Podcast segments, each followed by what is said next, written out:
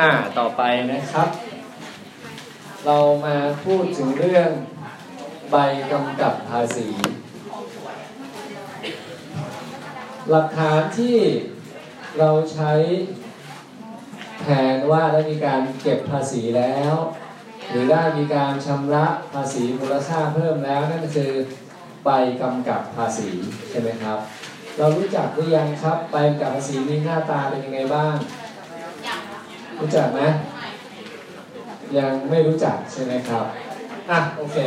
มาดูนิดหนึ่งนะครับ เพราะฉะนั้นใครบ้างนะครับ มีหน้าที่ออก อย่าลืมว่าถ้าเราเป็นผู้ประกอบการจดทะเบียนผู้ประกอบการจดทะเบียน เมื่อ tax point เกิดเมื่อกี้นะครับ หน้าที่หลังจากนั้นคือต้องออกใบกำกับภาษี มี tax point เกิดขึ้นปั๊บ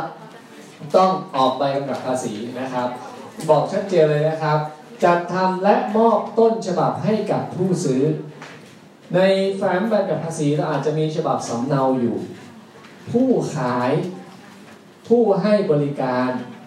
ต้องเอาต้นฉบับให้ลูกค้า เอาต้นฉบับให้ลูกค้า ผู้ประกอบการเก็บอะไรไว้ครับ เก็บฉบับสำเนาไว้เนาะต้นฉบับให้ลูกค้าแต่คนขายเก็บสำเนาไว้ นะครับ และต้องทำทันทีเมื่อความรับผิดเกิดขึ้น tax point เกิดขึ้นเมื่อไหร่ออกใบกำกับภาษีหลังจาก tax point เกิด ขายสินค้า tax point เกิดขึ้นเมื่อ ขายสินค้า tax point เกิดขึ้นเมื่อ ให้บริการ tax point เกิดขึ้นเมื่อนำเข้าสินค้า tax point เกิดขึ้นเมื่อ ขายกระแสไฟฟ้า tax point เกิดขึ้นเมื่อชำระค่ะขายเครื่องอัตโนมัติ tax point เกิดขึ้นเมื่อ อ่า อันนี้คือ tax point เกิด tax point เกิดแล้ว ออกใบกำกับภาษีด้วย ลูกค้าไม่รับล่ะ ก็ต้องออก สินค้าขาดจากรายงานไม่มีคนรับต้องออกไหมก็ต้องออกหมดนะครับ เพราะถือว่าความรับผิดเกิดขึ้นแล้ว ออกเป็นลายสถานประกอบการเซเว่นมีกี่พันสาขา ทุกสาขาก็ต้องออกนะครับ ต้องออกเป็นลายสาขา ปั๊มน้ำมันก็ต้องออกนะครับโอเค ทีนี้ภาษีมูลค่าเพิ่มมีสองอัตราใช่ไหมร้อยละเจ็ดกับร้อยละศูนย์ศูนย์เจ็ดกับศูนย์วันนั้นเราเรียนตอนแรกเรื่องบทเรื่องการจัดทำภาษีมูลค่าเพิ่มนะครับ การเสียภาษีมูลค่าเพิ่มใบกำกับภาษีมี 5 ประเภทหนึ่งคือเต็มรูปขับใบกำกับภาษีเต็มรูปแบบสอง ย่อใบกำกับภาษีอย่างย่อพูดเต็มๆก็ได้นะครับ พูดย่อได้คะแนนย่อนะโอเคค่ะจานสามไปกับภาษีอย่างย่อใบค่ะเพิ่มนี้เพิ่มหนี้สี่ใบรับเงินห้าใบเสร็จรับเงินที่ส่วนราชการอะไรคือใบเสร็จรับเงินของส่วนราชการนั่นสิวงสายพันธุ์เช่น เวลาคุณนำเข้าสินค้า คุณต้องจ่ายภาษีศุลกากร ภาษีสรรพสามิตและจบด้วยภาษีมูลค่าเพิ่ม ได้ใบเสร็จตรงนั้นมา ถือเป็นหลักฐานได้ว่าว่าเสียภาษีมูลค่าเพิ่มแล้วโอเคไหมครับ อันนี้คือทั้งหมด 5 ประเภทนะครับ ทั้งหมด 5 ประเภท ทีนี้มาดูใบกำกับภาษีเต็มรูปแบบใบกำกับภาษีเต็มรูปแบบ คุณดูหน้ารูปนี้ประกอบก็ได้นะครับ ดูหน้ารูปนี้ประกอบ อะไรคือใบกำกับภาษีเต็มรูปแบบจำไว้เลยนะครับว่า รายการและข้อความ ในใบกำกับภาษี ต้องมีอย่างน้อย 7 รายการต่อไปนี้ ต้องมีอย่างน้อย 7 รายการต่อไปนี้หนึ่งคำว่าใบกำกับภาษี ต้องมี มันจะไม่เขียนคำว่าเต็มรูปแบบ แต่เรารู้ว่าอันนี้คือใบกำกับภาษีแบบเต็มรูปแบบ ทีนี้ในเอกสารทางธุรกิจครับ เราไม่ได้มีแค่ใบกำกับภาษีอย่างเดียว เรามีใบส่งของจากไหมรู้จักใบกำกับสินค้า ใบเสร็จรับเงิน บินเงินสด ใบแจ้งหนี้สารพัดใบ ใบใดใบหนึ่งถ้ามันเขียนสแลบใบกำกับภาษี ถือว่าใบนั้นคือใบกำกับภาษี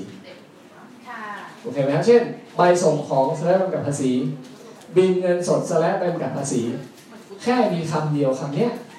มันคือใบกำกับภาษีจะอยู่ข้างหน้าอยู่ข้างหลังไม่เป็นไร ขอให้มีคำว่า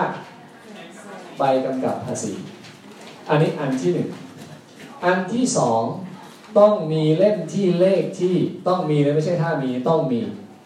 เล่มที่เลขที่เท่าไหร่สามต้องมีชื่อที่อยู่และเลขประจำตัวผู้เสียภาษีของคนขายสินค้า หรือคนให้บริการนะครับ ต้องมีชื่อที่อยู่ เลขประจำตัวผู้เสียภาษีของคนขายสินค้าหรือคนให้บริการเห็นไหมครับ ข้ออะไรละข้ออะไรละข้อ 4 ต้องมีชื่อที่อยู่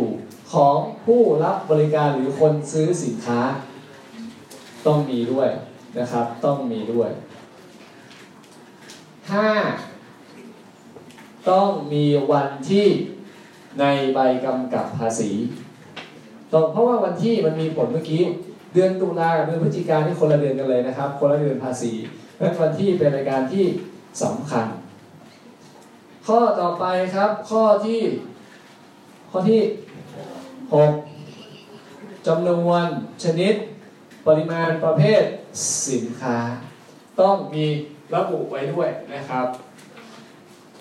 และต้องแยกราคาสินค้ากับค่าบริการอย่างชัดเจนคือแยกราคาสินค้ากับภาษีออกจากกันด้วย ว่าราคาสินค้าร้อยหนึ่งเท่าไหร่ ภาษี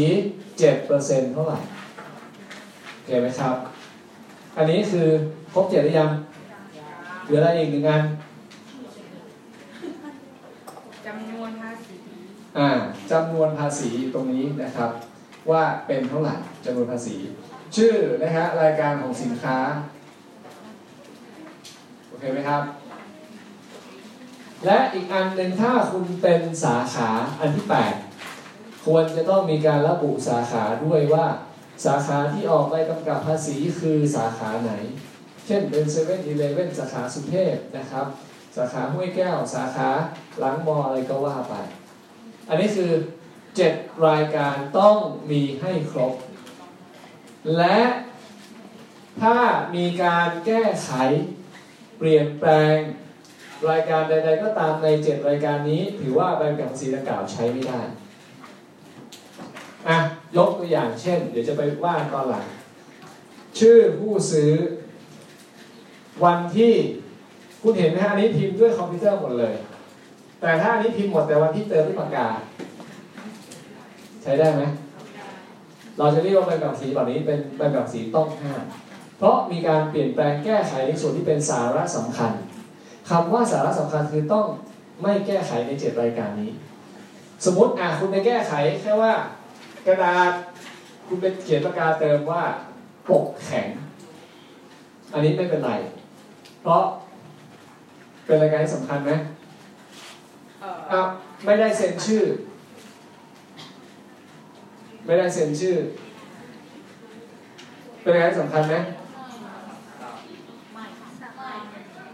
ไม่ได้เซ็นชื่อไม่จำเป็นเลย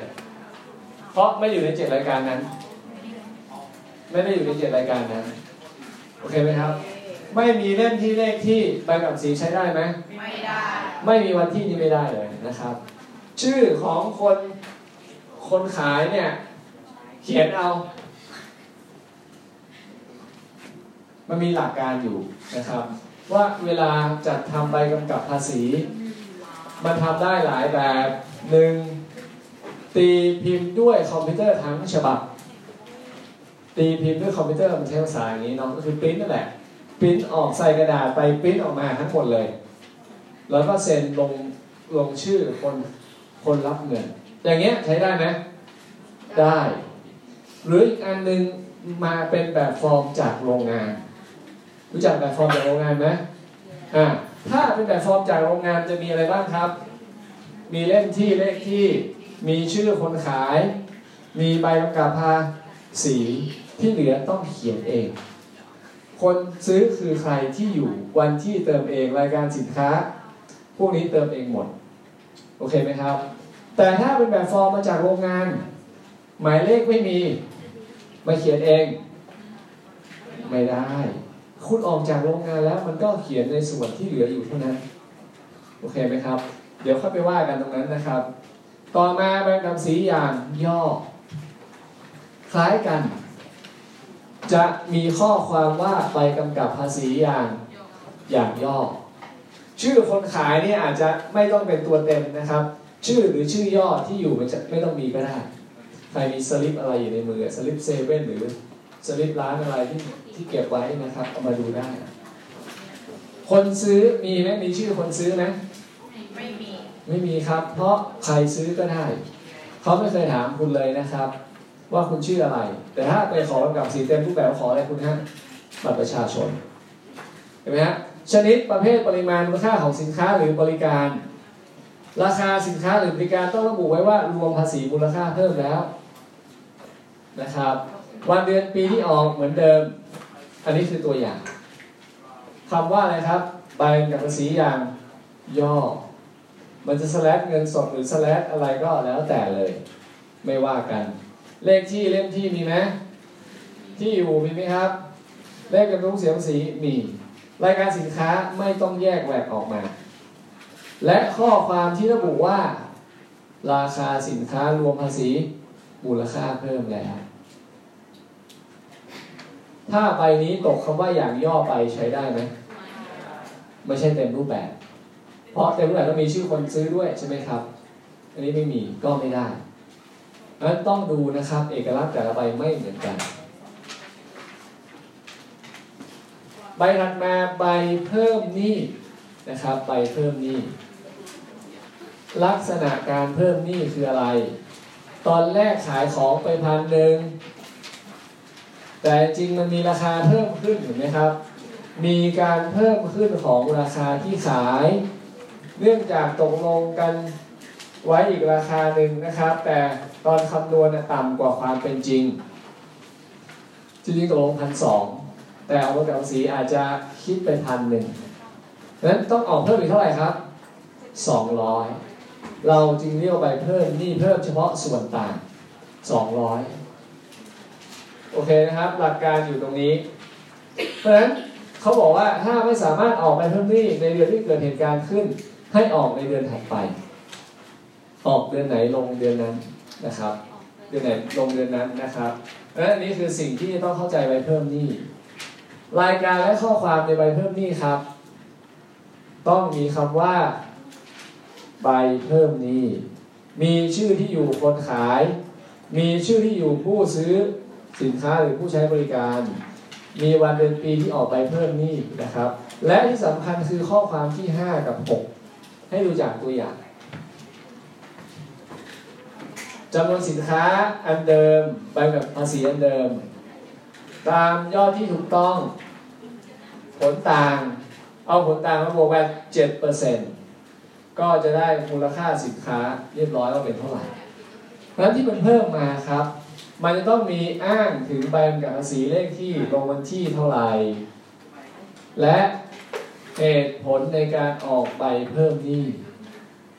ถ้าคุณเห็นมันมีบอกว่าของเดิมกับที่ถูกต้อง อันนี้คือใบเพิ่มหนี้ใบกำกับภาษีไม่มีอย่างนี้นะครับ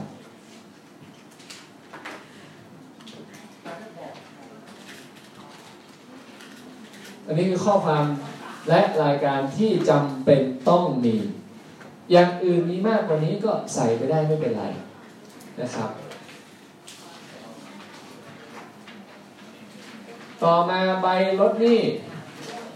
สาเหตุการออกใบลดหนี้นะครับ ลองมาดูนิดนึงหนึ่งเพราะมีการลดราคาสินค้า ลดราคาสินค้าเนื่องจากสินค้าชำรุดเสียหายนะครับ หรือขาดจำนวนหรือราคาสูงกว่าที่เป็นจริง จริงเราซื้อราคาสินค้าพันสองแต่ของมันชำรุดตีมูลค่าได้พันหนึ่งก็ออกไปลดนี้ได้ 200 บาทนะครับ หรือได้รับคืนสินค้าคืนมาในข้อ 3 เนื่องจากสินค้าชำรุดบกพร่องหรือเสียหายก็เหมือนข้อที่1นะครับ ก็ได้ลดราคาของสินค้า เพราะสินค้าชำรุดเสียหาย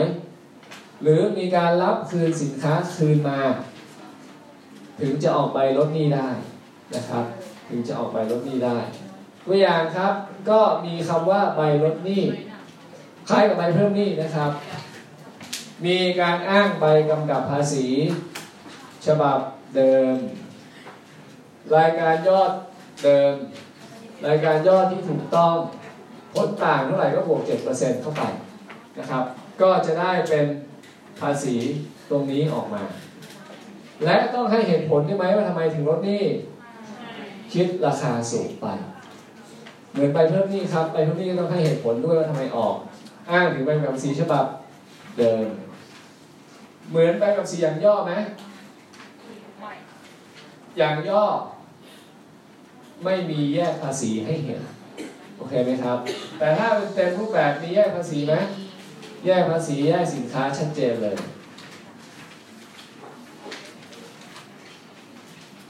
ต่อมาใบแทน ใบแทนใบกำกับภาษีคืออะไรครับ มันก็คือใบกำกับภาษี หรือใบเพิ่มหนี้หรือใบลดหนี้ก็แล้วแต่กรณี ใบแทนให้เมื่อไหร่ครับ ขอของเดิมมันสูญหายชำรุดนะครับ สมมติอะเอาง่ายๆตอนคุณไปซื้อของ คุณได้ใบกำกับภาษีมาแล้วคุณทำหาย คุณทำไงครับ ช่างมัน ขอใหม่ ขอใหม่ได้ไหมได้ไหมครับเขาจะออกใบอะไรให้ใบแทน ออกให้กรณีไหนครับ หายทำลายหรือชำรุดในสาระสำคัญ เห็นคำว่าสาระสำคัญปั๊บต้องอยู่ในกี่ข้อนั้นเจ็ดข้อนั้นนะครับ ในเจ็ดข้อนั้น โอเคนะครับ เพราะฉะนั้นเราบอกว่ารายการใบแทนต้องมีรายการเช่นเดียวกับใบกำกับภาษีฉบับเดิมที่ชำรุด และมีข้อความระบุว่าเป็นการออกแทนครั้งที่วันที่เท่าไหร่อ่านมาดูตัวอย่างนะครับ การออกใบแทนมีการออกได้สองแบบ แบบที่หนึ่งยกเลิกใบเก่า แล้วออกใบใหม่ให้นะครับ อันนี้ถ้ามันมีการแก้ไข เช่นเมื่อกี้คุณไปแก้ไขเจ็ดเจ็ดรายการนั้นใบกำกับภาษีฉบับนั้นใช้ไม่ได้ครับ คุณก็คืนให้เขาไป แล้วคุณก็ออกฉบับใหม่นะครับ ใช้ฉบับใหม่เอา ให้เขาแก้ไขให้ถูกต้องออกใบแทน ต่อมาครับ ถ่ายสำเนาจากสำเนาเดิม อย่าลืม ใบกำกับภาษีเนี่ยเราต้นฉบับให้ลูกค้า ลูกค้าทำหายปั๊บต้นฉบับมีไหมไม่มีแล้วต้องถ่ายจากสำเนาโอเคไหมครับถ่ายจากสำเนายกเลิกได้ไหมไม่ได้ยกเลิกเอาใหม่ได้ไหมไม่ได้ไม่ได้ไปดึงแล้วเอาไม่ได้ได้ไหมก็มันหายไปแล้วอะยกเลิกไม่ได้นะครับ แต่ถ้า อันนี้มีสาระสำคัญไม่ถูกต้องมีรอยแก้ไขได้ เอาอันเก่าคืนมาก่อน เดี๋ยวออกใบใหม่ให้ดังนั้นในแฟ้มเราก็จะมีไอหลักฐานทั้งต้นฉบับทั้งสำเนาอยู่แล้วถ้าเก่าหายล่ะคะอันเก่าหายก็มาข้อ2นี่ไงครับหายแล้วก็ข้อมูลไม่ครบด้วยออกใหม่ได้ไหมคะหายข้อมูลไม่ครบก็หายไม่ครบคุณจะเอาไปทำไมล่ะเอาคือถ้าหายแล้วข้อมูลไม่ครบมันก็ไม่มีประโยชน์ไงใช้ไม่ได้เพราะฉะนั้นคุณต้องตรวจสอบนะครับ โอเคเพราะฉะนั้น ต้องถ่ายสำเนาจากฉบับเดิมถ้าสูญหาย ต้องถ่ายจากฉบับเดิมนะครับ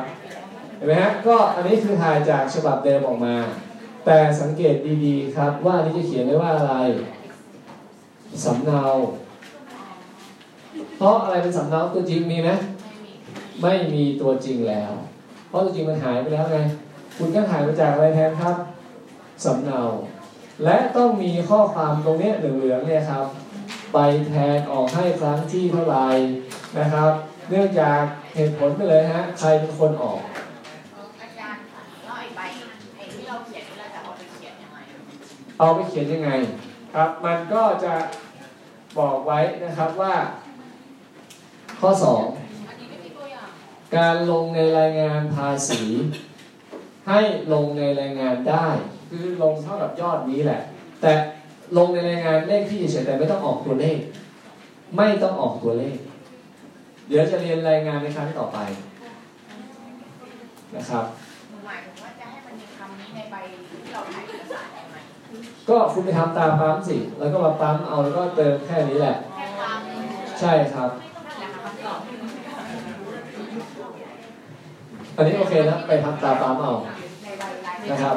เราฟังข้ามใส่ใบใส่ใบนะข้ามใส่ใบ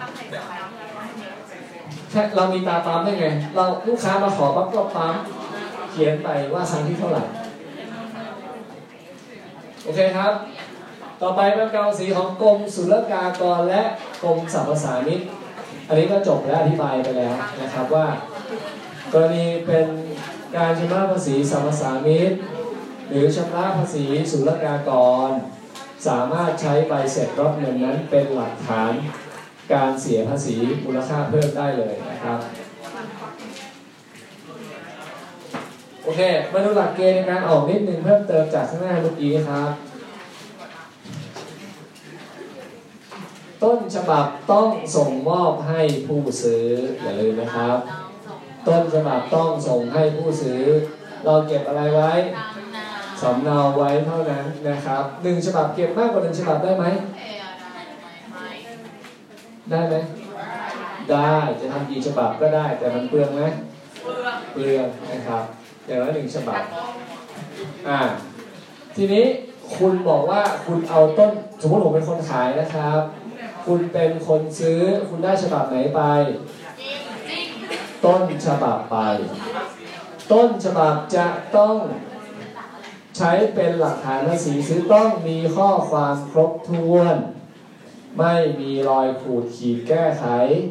หรือเปลี่ยนแปลงในสาระสำคัญเจ็ดข้อนั้นถ้ามีการเปลี่ยนแปลงแก้ไขขูดขีดลบด้วยลิขิตใช้ได้ไหมใช้ไม่ได้นะครับก็จะใช้ไม่ได้ เช่นไปยกเลิกใบเก่าเราจำนวนเงินผิดวันที่ผิดไม่มีชื่อของคนซื้อคำนวณภาษีผิดทำยังไงครับ ถ้าทำผิดไป นี่ครับยกเลิกแล้วออกใบใหม่ ว้าวต้องเอง แต่ถ้าสูญหายทำไมครับ ใช้สำเนานะครับ ใช้ฉบับสำเนาถ่ายเอาเคไหมอะอะโอเค ให้ทำเป็นภาษาไทยนะครับ โดยส่วนใหญ่แล้วทำภาษาไทยใช้ข่าวสันติมันไม่ออกทำเป็นภาษาให้ได้ไม่ได้รับอนุมัตินะครับ ข้อ 5 ดูที่ผมบอกเมื่อกี้ว่า ถ้าพิมพ์จากคอมพิวเตอร์ทั้งฉบับ หรือตีพิมพ์จากโรงพิมพ์แล้วนะครับ การกรอกข้อความด้วยคอมพิวเตอร์หรือเขียนด้วยมือก็ได้ แต่ต้องเป็นตามหลักเกณฑ์ที่กำหนด คือคุณมีฟอร์มเปล่าออกมา พิมพ์จากคอมพิวเตอร์เราต้องพิมพ์ทั้งหมด แต่ถ้าเขียนก็ต้องเขียนทั้งหมด ไม่ใช่เขียนส่วนหนึ่งพิมพ์ส่วนหนึ่งไม่ได้โอเคไหมครับ แต่ว่าถ้าพิมพ์จากคอมพิวเตอร์แค่เซ็นชื่อเฉยๆได้ไหม ได้ไหมได้ไหมครับ ได้เอาละไม่มีใครฟังผมก็ไปต่อหรอกนะครับกรณีมีสถานประกอบการหลายสถานประกอบการเช่นเซเว่นนะก็ออกแยกเป็นลายสถานประกอบการนะครับ และต้องมีข้อความไว้ระบุไว้ด้วยว่า สาขาที่ออกแบบกับภาษีคือ สาขาอะไรก็ว่าไปนะครับ กรณีการออกใบกำกับที่เป็นฉบับสำเนาฉบับสำเนารู้จักไหมเนี่ยคืออะไรครับก็ไม่ใช่ต้นฉบับ คือเราออกใบกำกับภาษีตัวอย่างเช่นตามข้อที่มีกี่ใบหกใบ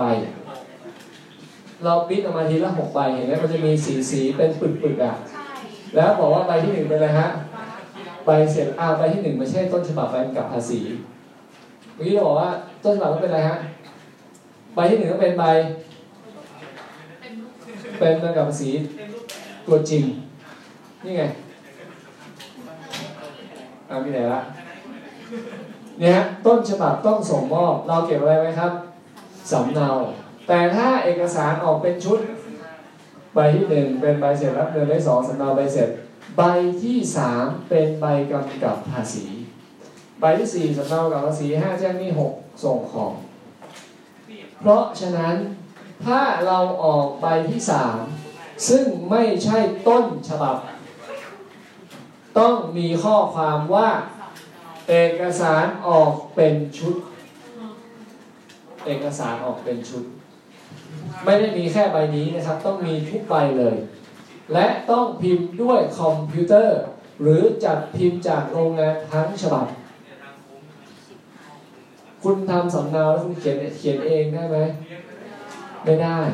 แสดงว่าเวลาคุณเอาใบที่สามให้ลูกค้าให้ได้ไหมไม่ได้ให้ได้ไหม